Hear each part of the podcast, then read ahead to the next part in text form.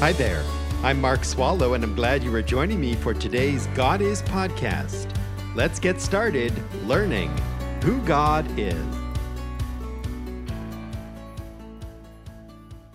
Thank you for joining me today from wherever you are and by however you listen as we meet together coast to coast here in the United States and all the way around the world.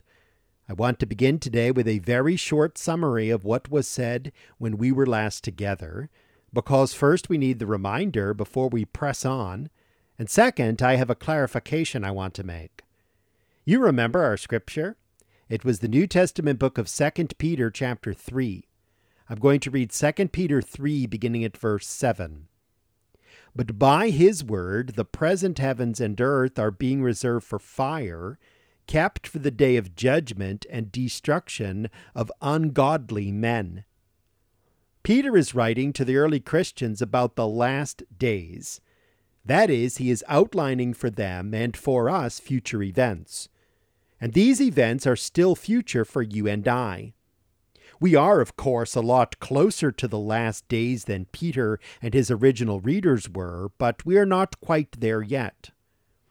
The focus of Peter's writing on future events is the return of the Lord Jesus Christ to earth as judge for unrepentant sinners.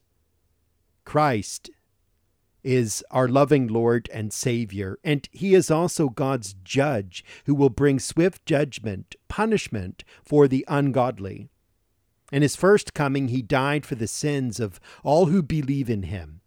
In his second coming, he will condemn to eternal hell all who did not believe in him.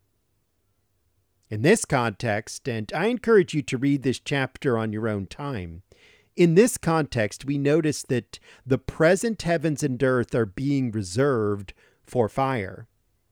So, this present universe in which we live will be destroyed by God by fire. Men and women will not destroy this earth. God will. I hope you caught the words reserved for, kept for. Try as we might, we cannot bring final destruction. The climate change warriors need to know this. Then listen to verses 10 and 12 of 2 Peter 3. The heavens will pass away with a roar, and the elements will be destroyed with intense heat, and the earth and its works will be burned up. Verse 12 The heavens will be destroyed by burning, and the elements will melt with intense heat. There is the truth of what happens to this earth. And here is where I want to make a clarification. When I use the word destroy to describe what happens to the earth, that is not really the most accurate word. The act of God here is not really a destruction, and it is not an annihilation, but it is a purification. Remember the global flood that we read about in Genesis chapter 6 and following? That global flood did not annihilate this earth. We live on this same earth. Likewise, this catastrophic fire will not eliminate this earth. Rather, Christ's judgment will completely change and purify, make new this earth. This will be a cleansing, a renewal. And this is all necessary because of the effects of sin on the earth, on the whole universe. We recently read in Genesis chapter 3 about sin entering this world and the immediate death and destruction that resulted from sin. Well, evil does not only affect people, it also causes decay over the whole universe. Just a couple of scriptures here. In Genesis 3, verses 17 through 19, God cursed man for his sin. And listen to what the Lord says about the ground. Cursed is the ground because of you, and toil you will eat of it all the days of your life. Both thorns and thistles it shall grow for you, and you will eat the plants of the field. By the sweat of your face you will eat bread till you return to the ground. Well, God cursed the actual ground of this earth. So that ground must be burned up along with the death and decay now preserved in fossils from the flood in the earth's crust. More on this in a moment, but also consider Romans chapter 8, verses 20 through 22. For the creation was subjected to futility, not willingly, but because of him who subjected it, in hope that the creation itself will also be set free from its slavery to corruption into the freedom of the glory of the children of God. For we know that the whole creation groans and suffers the pains of childbirth together until now. We read there about the effect of sin and God's curse as meaning the whole creation groans. And the creation is groaning God's creation itself is eagerly waiting for and expecting this cleansing fire of 2 Peter chapter 3. To further solidify this teaching in your mind, I want to quote from the study notes in a Bible Dr. Henry Morris published. His study Bible is a real treasure. Dr. Morris, for those who do not know, was a faithful disciple of the Lord Jesus. He had a PhD in hydraulic engineering and he held the department chair of civil engineering at Virginia Tech. Firmly committed to the infallibility and divine inspiration of the Bible, Dr. Morris wrote in depth and at length about God's creation. He was a stalwart defender of our faith. One of his outstanding books, written in collaboration with another man of God, Dr. John Whitcomb, is The Genesis Flood. Henry Morris died in 2006, but not before leaving us with his study notes on all of the scripture. Let me quote from those now, beginning with 2 Peter 3 and verse 10.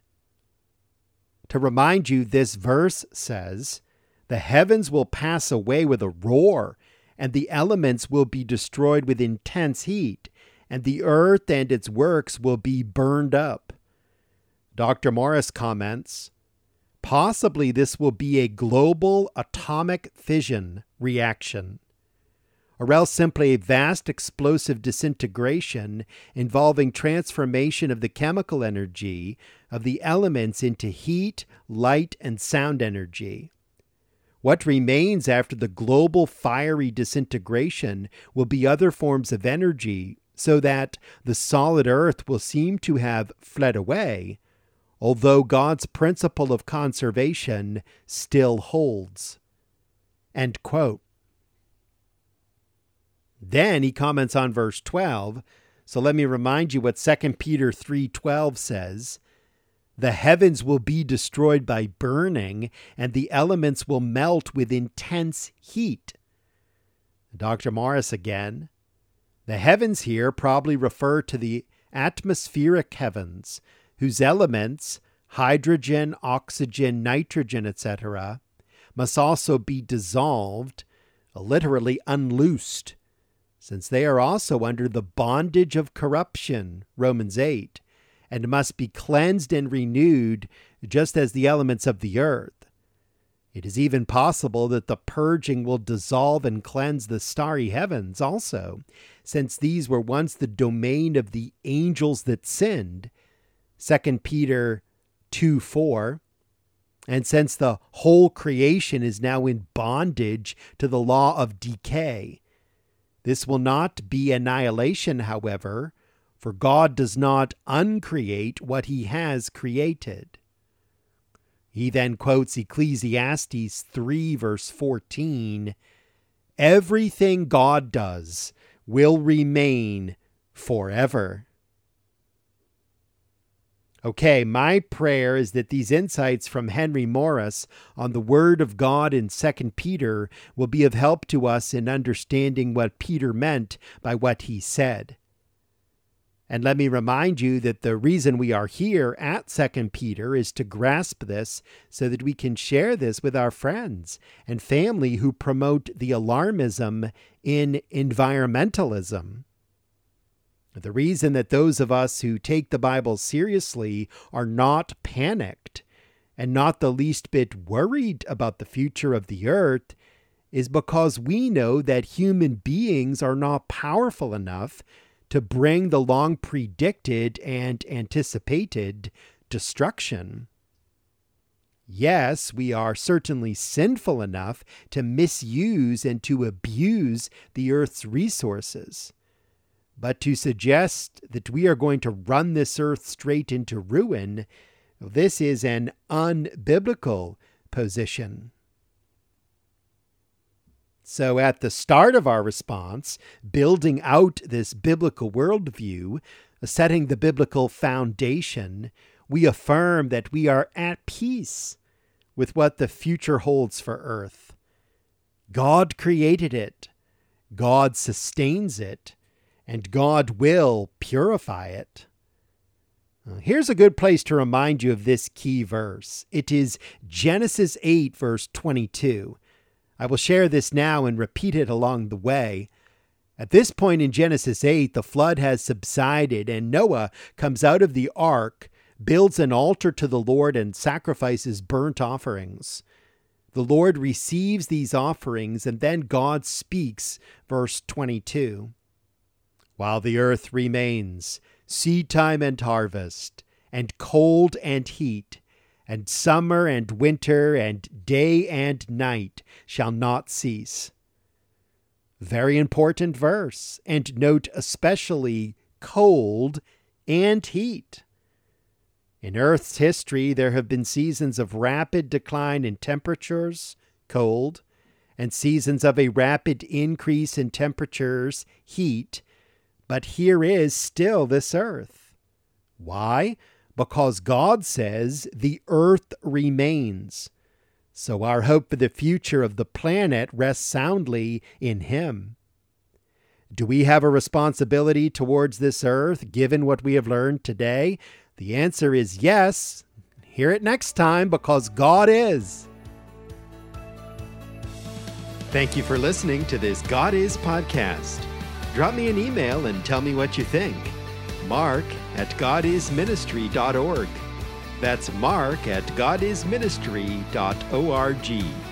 Please do share this with others and be sure and join me for the next one.